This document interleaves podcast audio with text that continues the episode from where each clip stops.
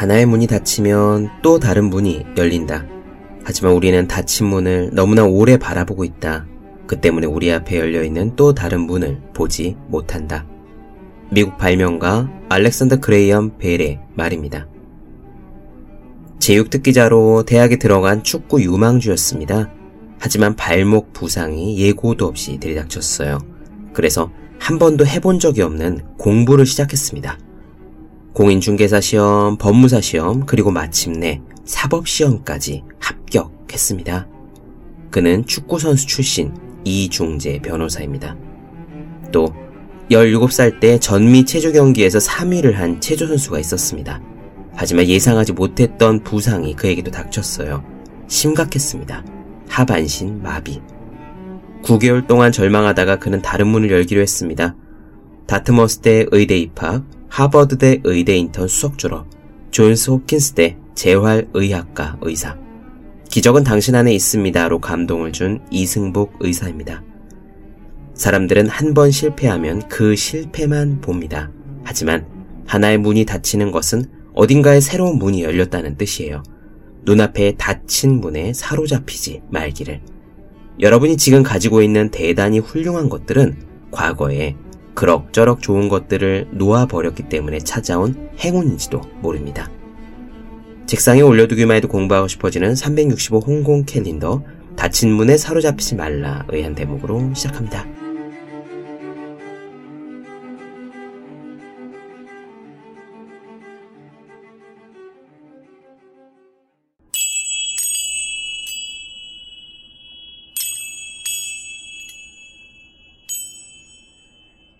네, 안녕하세요. 본격 공부작업 팟캐스트 서울대는 어떻게 공부하는가 한지효입니다.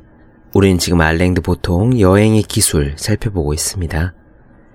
제목만 보면 그리고 저자의 이름만 보면 한 번쯤 읽고 싶은 여행의 기술. 하지만 실제로 읽어보면 흥미진진한 사건도 없고 술술 읽히는 문장도 아닌 여행의 기술. 그래도 저는 이 책을 꽤 열심히 읽었습니다. 가지고 있던 펜이 파란 볼펜 뿐이라서요. 떠오르는 생각을 열심히 메모까지 해 가면서 읽었어요. 이런 책을 우리는 왜 읽을까요? 저는 어째서 이 책에 메모까지 해 가면서 때로는 혼자 피식거리면서 열심히 읽었을까요? 저는 이렇게 생각해 보았습니다. 어떤 책은 우리에게 정보와 지식을 전해주지요. 또 어떤 책은 블록버스터 영화를 보듯이 책을 읽는 자체가 그저 즐겁습니다. 아마 이 여행의 기술은 그 두 가지 용도와는 다른 포지션에 서 있는 것 같아요. 책을 읽으면서 그저 독자로 하여금 생각을 하게 만들어주는 겁니다. 여행에 대해서, 여행을 통해 마주치는 것들에 대해서 우리가 평소에는 미처 신경 쓰지 못했던 여행의 일상에 대해서 생각하게 해주는 매개체로서 의미가 있는 거죠. 따라서 이 책을 읽은 다음에 여러분들께서는 들으신 다음에요. 무슨 내용을 들었는지 줄거리가 기억에 하나도 남지 않아 라고 해도 좋습니다. 문장들이 딱히 재미가 없어도 괜찮습니다. 그죠? 여행의 기술을 들으면서 우리들 자신의 여행에 대해서 우리들 자신의 일상에 대해서 생각하는 시간을 가질 수 있으면 그것으로 충분하지 않을까 그렇게 생각합니다. 그 생각이 단지 나도 조만간 다시 한번 여행을 떠나고 싶다는 정도의 설레임일지라도 말이에요. 오늘은 두 번째 시간으로 여행을 위한 장소들에 대한 이야기입니다. 먼저 보들레르의 예로 시작해요. 우리의 여행은 늘 설렘과 귀찮음 두 가지 모두를 함께 가지고 있는 거죠. 원래 편안함과 익숙함 속에서는 설렘을 갖기가 힘들지 않습니까? 여행은 돈을 쓰면서 고생을 하러 가는 것이 기본입니다. 딱 이렇게 내 돈을 쓰고 고생을 한다. 이렇게 각오를 하고 나서 여행을 가야 온전히 여행의 열매를 맛볼 수 있다고 저는 생각해요. 안 그러면 여행지에 가서 이럴 줄은 몰랐다는 둥, 집이 더 낫다는 둥, 무의미한 불평들을 하게 되니까요. 보들레르의 경우에 이어서 알랭드 보통은 각각 배, 비행기, 기차에 대한 이야기로 넘어갑니다. 비행기의 그 기적적인 아름다움과 기차 안에서만 만날 수 있는 생각의 시간들에 대한 찬양이라고도 볼 수 있을 겁니다. 사실 저는 9월 말에요. 동생을 보러 노르웨이 여행 예정되어 있거든요. 비행기도 기차도 어쩌면 배도 그 여행 안에서 다 경험할 것 같아요. 알랭드 보통의 비행기, 기차, 배에 대한 이야기를 기억하면서 그 여행을 가야겠습니다. 그럼 오늘 이야기 시작하겠습니다.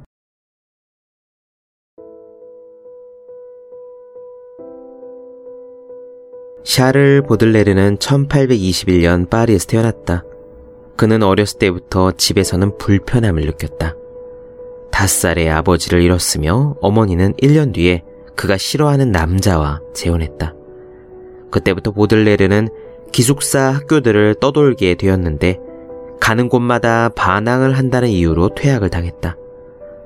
어른이 된 보들레르는 부르주아 사회에서 자신의 자리를 찾을 수 없었다. 그는 프랑스를 떠나서 일상이 기억나지 않는 다른 곳, 어디 먼 곳, 다른 대륙으로 가는 꿈을 꾸었다. 날씨가 더 따뜻한 곳 말이다. 하지만 그는 여기에 따르는 어려움도 알고 있었다. 그는 프랑스 북부의 낯빛 하늘을 떠났다가 낙담하여 돌아온 일이 있었다. 그는 인도로 여행을 떠났다. 석 달 동안 바다를 가로지르던 배는 폭풍을 만나 수리를 하기 위해서 모리셔스에 들렀다. 이곳은 보들레르가 꿈꾸던 숲이 울창하고 야자나무가 늘어서 있는 섬이었다. 그러나 그곳에서도 그는 무기력과 슬픔을 떨쳐버릴 수 없었다.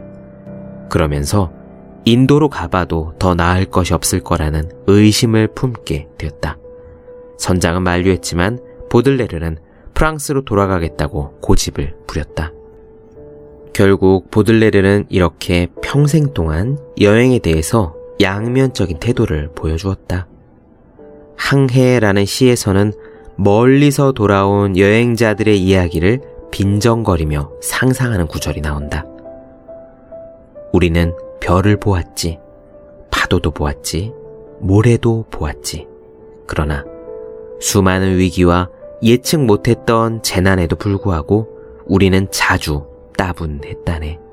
여기서와 마찬가지로. 그랬다. 그러나 그는 여행을 하고 싶은 욕망에는 항상 공감했으며 늘 그런 바램을 품고 살았다. 그는 모리셔스를 떠나 파리로 다시 돌아오자마자 또 금방 어딘가로 떠날 꿈을 꾸기 시작했다. 삶은 모든 환자가 자리를 바꾸어야 한다는 강박감에 사로잡힌 병원과 마찬가지다. 이 환자는 난방장치 앞에서 앓고 싶어 하며 저 환자는 창가로 자리만 바꾸면 병이 나을 거라고 생각한다. 이렇게 글을 쓰면서도 보들레르는 부끄러움 없이 자신도 그런 환자들 가운데 한 명과 마찬가지라고 인정했다. 그는 이렇게 썼다. 늘 여기가 아닌 곳에서는 잘 살 것 같은 느낌이다. 어딘가로 옮겨가는 것을 내 영혼은 언제나 환영하여 맞이 않는다. 그런 보들레르는 가끔씩 리스본에 가는 꿈을 꾸었다. 그곳에 가면 따뜻하겠지. 그리고 나는 도마뱀처럼 햇볕 속에 몸을 쭉 뻗고 힘을 얻을 수 있겠지. 그곳은 물과 대리석과 빛의 도시였으며 사고와 평온에 도움이 되는 도시겠지. 그러나 그는 포르투갈에 대한 환상을 품는 것과 거의 동시에 혹시 네덜란드는 더 행복하지 않을까 의문을 품기 시작했다. 그리고 이어서 다른 생각들도 밀려왔다. 발트에는 어떨까? 심지어 북극은 어떨까? 그곳에 가면 그늘 속에서 목욕을 하며 유성이 북극 하늘을 가로지르는 것을 볼 수 있을 텐데. 사실 보들레리에게 목적지는 문제가 아니었다. 진짜 욕망은 그저 떠나는 것이었다. 그가 결론 내린 대로 어디로라도 떠나는 것이었다. 어디로라도, 어디로라도, 이 세상 바깥이기만 하다면 어디로라도. 그는 평생에 걸쳐 항구, 부두, 역, 기차, 배, 그리고 호텔방에 강하게 끌렸으며 자신의 집보다 여행을 하는 중에 잠시 머무는 곳에서 더 편안함을 느꼈다. 파리의 대기가 그를 짓누를 때면 세상이 단조롭고 작아 보일 때면 그는 곧장 떠났다. 그저 떠나기 위해서 떠났다. 항구나 역으로 가서 속으로 소리를 질렀다. 열차야, 나를 너와 함께 데려가다오. 배야, 나를 여기서 몰래 빼내다오. 나를 멀리, 멀리 데려가다오. 이곳의 진흙은 우리 눈물로 만들어 졌구나. 보들레르는 떠나고 도착하는 장소도 사랑했지만 움직이는 기계들, 특히 바다를 가로지르는 배들을 사랑했다. 그는 큰 배들을 보러 루앙이나 노르망디 항구에 가기도 했다. 그는 그런 배들을 만들어낸 과학기술에 감탄했다. 그렇게 무겁고 잡다한 것이 어떻게 그렇게 우아하고 응집력 있게 바다 위를 움직일 수 있는지. 그는 커다란 배를 보며 거대하고 광대하고 복잡하지만 민첩한 생물, 활기가 넘쳐나는 동물, 인류의 모든 한숨과 야망으로 괴로워하며 숨을 몰아쉬는 동물을 상상했다. 우리는 어쩌면 커다란 비행기들을 보면서 그런 느낌을 받을 수 있을 것이다. 이 비행기들 자체가 거대하고 또 복잡한 생물이며 이 생물은 자신의 크기와 대기의 낮은 층의 혼돈에 맞서 고요하게 창공을 가로지르며 나아간다.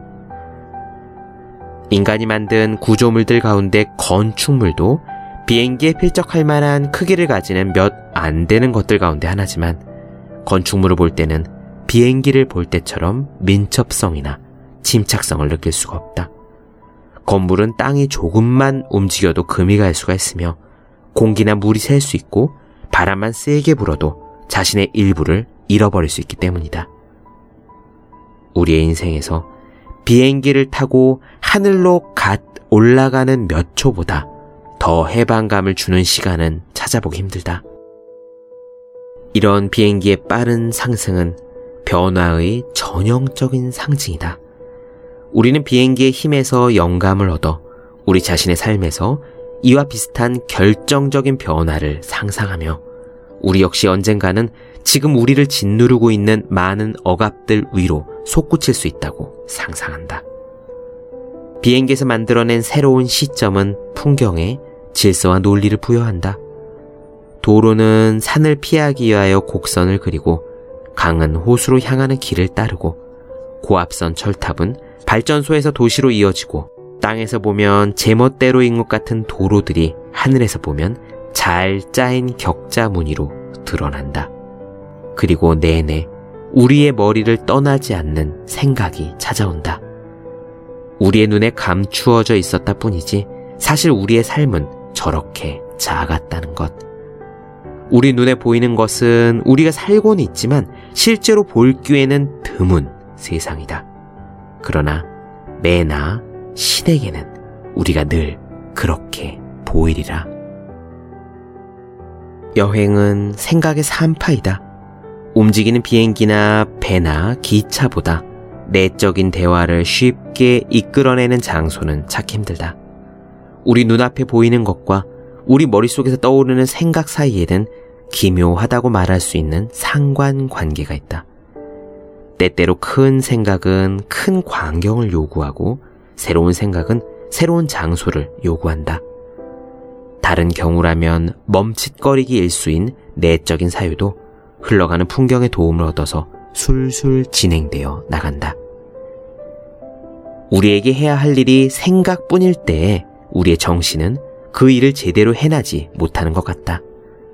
마치 남의 요구에 의해서 농담을 하거나 다른 사람의 말투를 억지로 흉내내야 할 때처럼 우리의 생각이 굳어버린다. 그러나 정신의 일부가 다른 일을 하고 있을 때는 생각도 쉬워진다. 예를 들어 음악을 듣고 있을 때나 눈으로 줄지어 늘어선 나무들을 쫓을 때 말이다. 우리의 정신 속에는 신경증적이고 검열관 같고 실용적인 부분이 어떤 부분이 있는데 음악이나 풍경은 이런 우리 머릿속의 어떤 부분이 잠시 한눈을 팔도록 유도하는 것은 아닌지. 모든 운송수단 가운데 생각에 가장 큰 도움을 주는 것은 아마 기차일 것이다.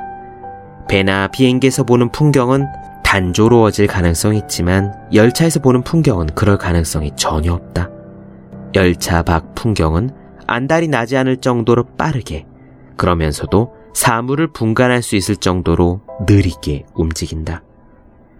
평야를 가로질러 기차를 타고 여행하면서 나는 아무런 억제 없이 아버지의 죽음을 생각하고 지필 중인 스탕달론을 생각하고 나의 친구 사이에 형성된 불신을 생각한다. 내 정신이 어려운 관념에 부딪혀 텅 빌 때마다 의식의 흐름은 창밖의 대상에 달라붙어 몇 초 동안 그것을 따라간다. 그러다 보면 또 새로운 생각의 또아리가 형성되어 아무런 어려움 없이 술술 풀려나가곤 한다. 몇 시간 동안 기차를 타고 꿈을 꾸다 보면 나 자신에게로 돌아왔다는 느낌이 들기도 한다. 즉, 우리에게 중요한 감정이나 관념들과 다시 만나게 되었다는 그런 느낌이 드는 것이다. 우리가 자신의 진정한 자아와 가장 잘 만날 수 있는 곳은 반드시 집은 아니다.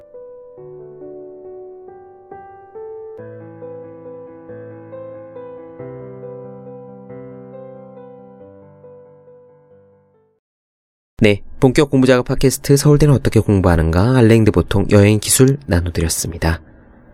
더 많은 이야기가 궁금하신 분들, 질문사항 있으신 분들은 제 유튜브 채널 서울대는 어떻게 공부하는가, 네이버 블로그 생애 즐거운 편지, 다음 카카오 브런치 한주의 브런치, 인스타그램에서 해시태그 서울대는 어떻게 공부하는가 검색해 주시면 좋겠습니다. 또 공부하는 모든 사람들의 필수품 왜 이런 책이 지금까지 없었을까? 학생, 수험생, 취준생, 직장인 등 공부하시는 분들이 어떻게 공부해야 되는지 설명한 혼자 하는 공부의 정석, 그리고 책상에 올려두기만 해도 공부하고 싶어지는 365 홍콩 캘린더 아직 읽지 않으셨다면 꼭 한번 읽어보셨으면 합니다. 분명 도움이 되실 거예요. 오늘 여기까지 하겠습니다. 전 다음 시간에 뵐게요. 여러분 모두 열심히 공부하십시오. 저도 열심히 하겠습니다.